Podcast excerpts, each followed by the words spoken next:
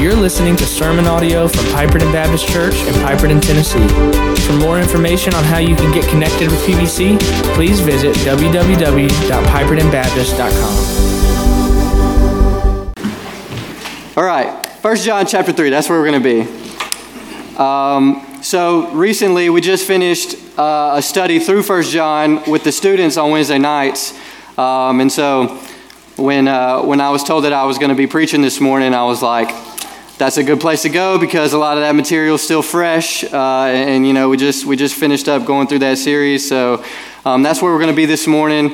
Um, but I want to tell you uh, just a little intro before we get there. So in 2022, there was a study done, and it showed that 60% of all Americans would trust a, combat, a compatibility test to help choose or confirm their significant other. That's three out of every five people would trust a test to basically pair them up with a significant other to date or whatever. Okay, and so this study also gave a list of things that people would say make people compatible with one another.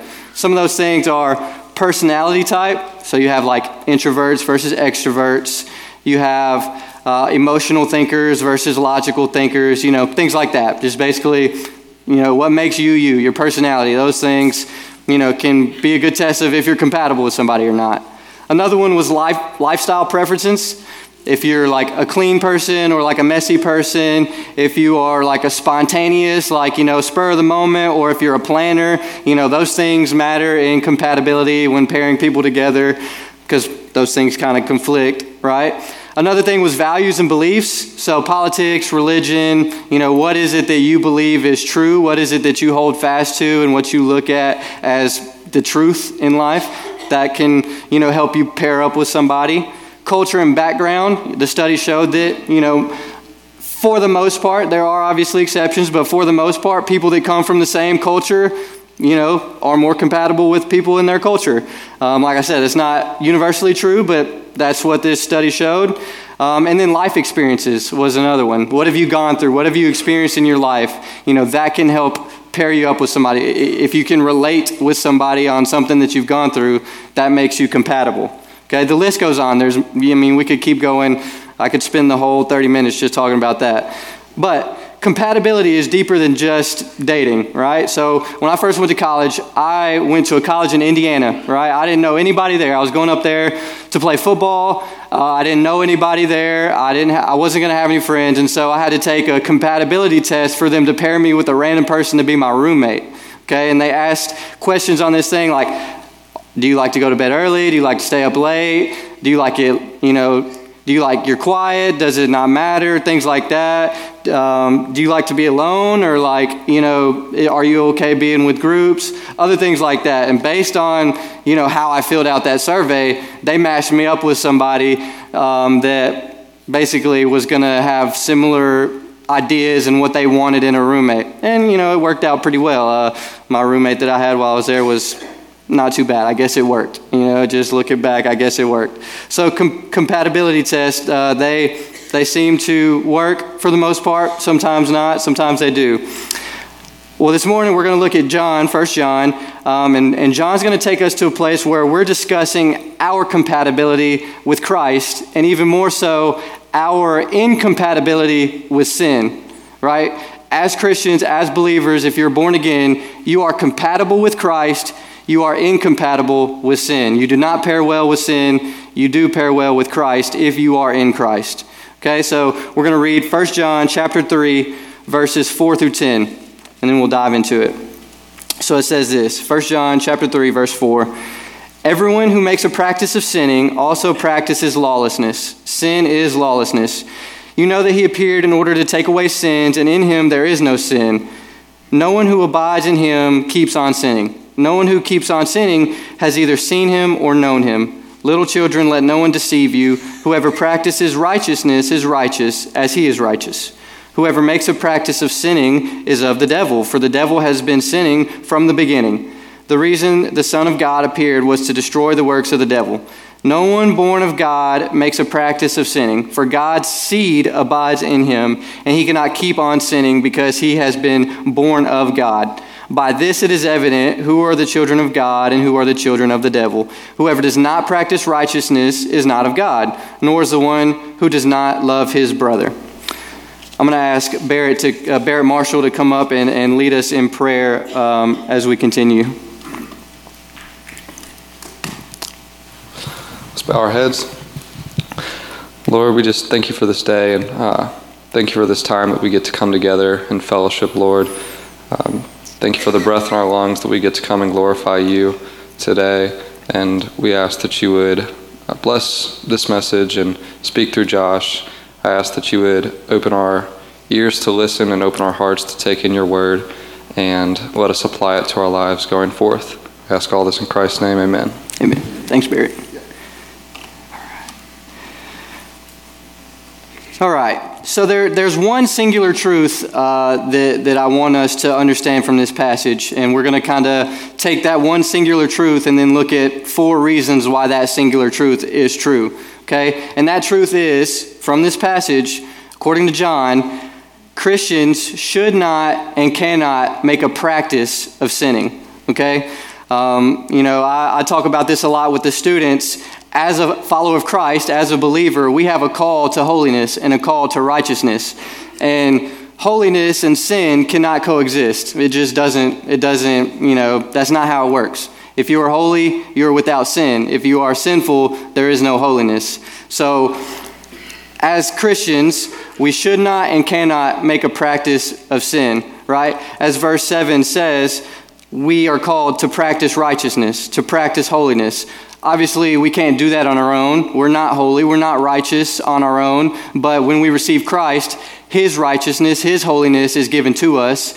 That's what we strive for His holiness, His righteousness, not my own. I'm not righteous, I'm not holy, but He is. And He makes me righteous and holy. So that's the calling that we have as Christians, okay?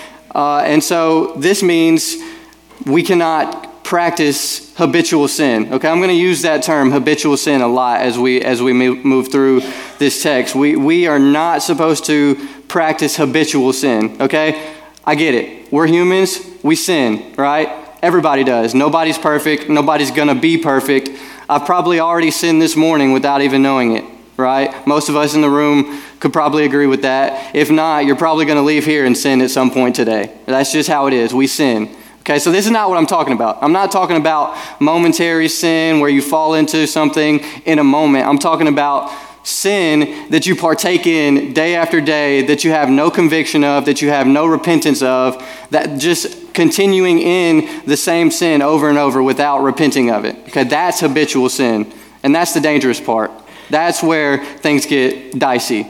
When we are continuing in sin without dealing with it. Okay? We like I said, we all sin. I'm not talking about just those momentary, you know, acts of sin where you fall into it, but this is something that is practiced daily. It, the the word habitual there, it's the same as you pick up your toothbrush and brush your teeth in the morning, mostly without even thinking about it. It's just what you do.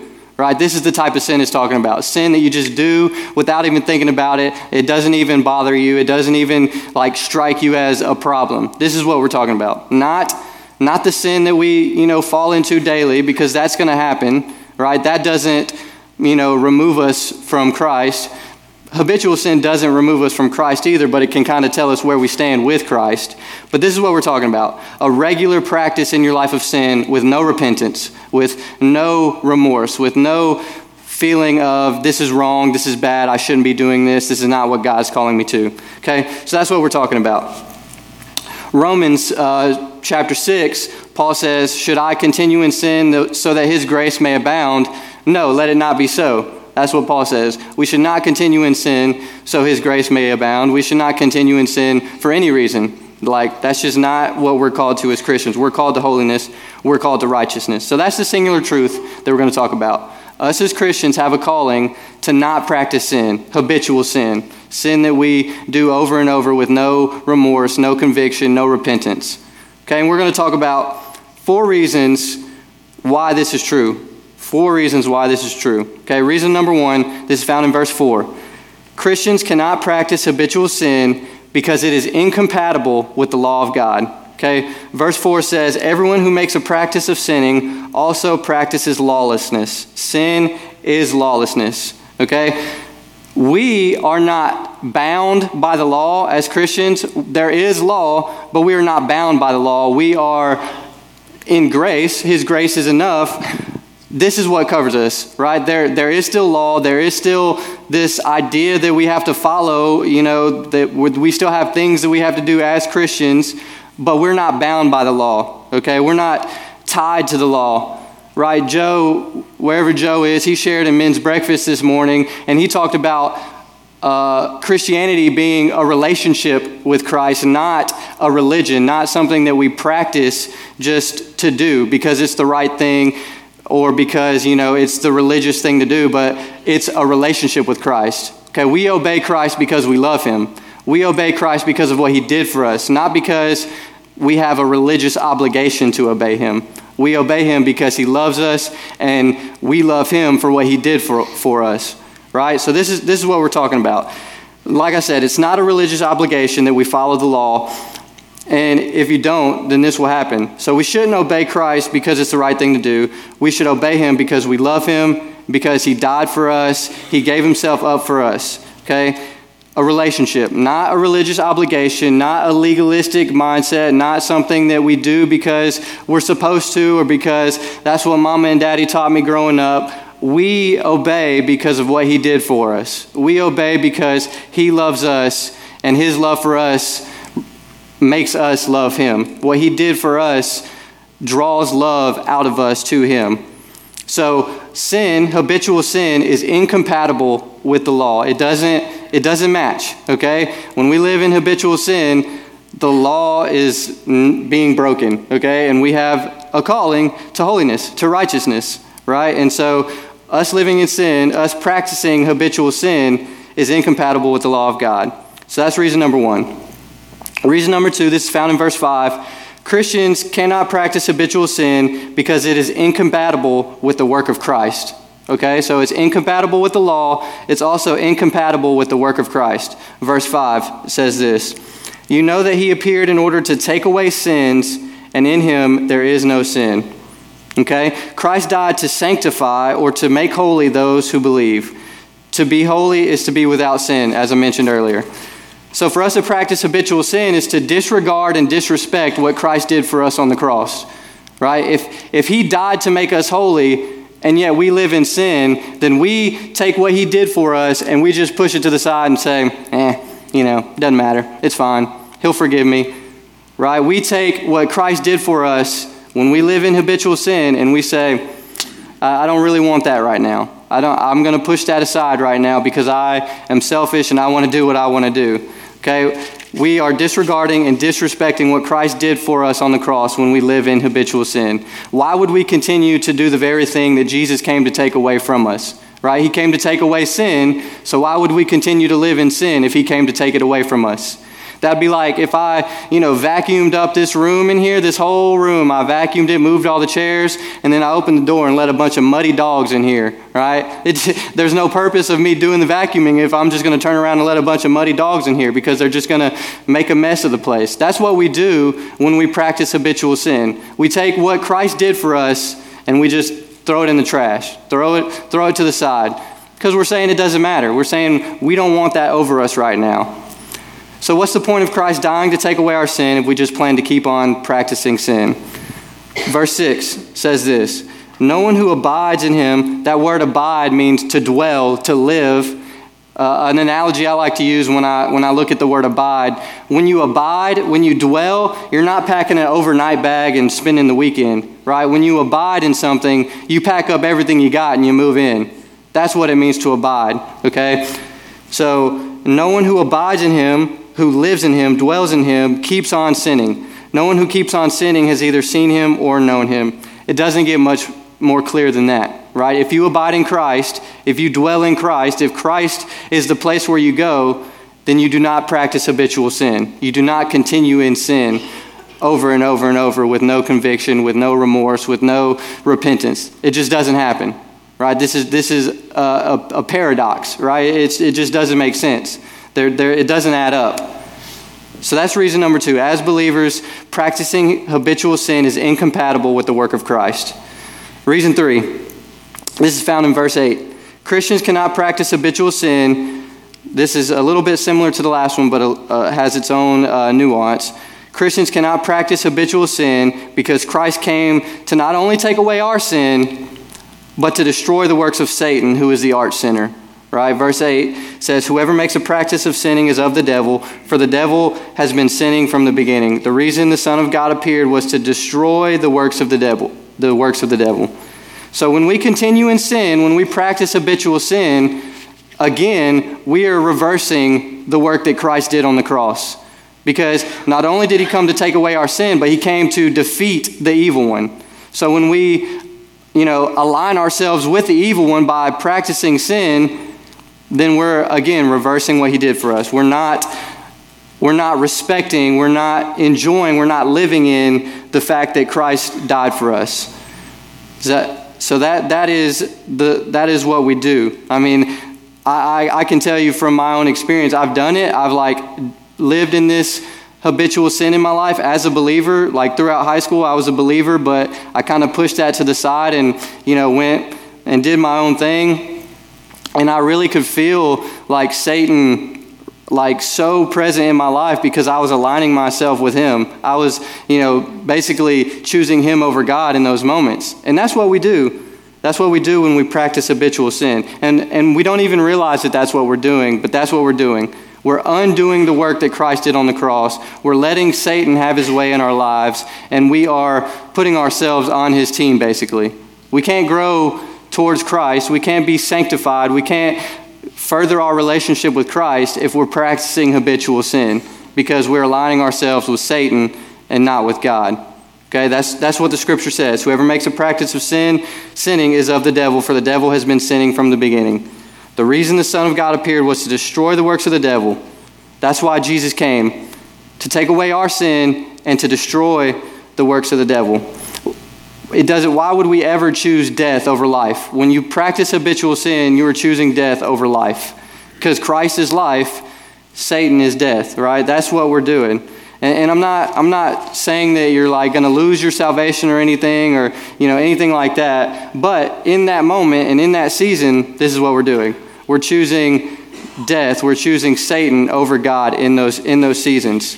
And like I said, I'm not I'm not talking about you know sin that you fall into, you know, just periodically. I'm talking about sin that is present in your life for a season of time that you're not repenting of, that you're not dealing with, that you keep on doing over and over and over again. Okay, I want to I just want to make that very clear because I I'm not like, if I were to sit up here and tell you not to sin ever, I'd be the biggest hypocrite, right? Because I, am as Paul said, he's the chief of sinner. I might be, you know, second in command.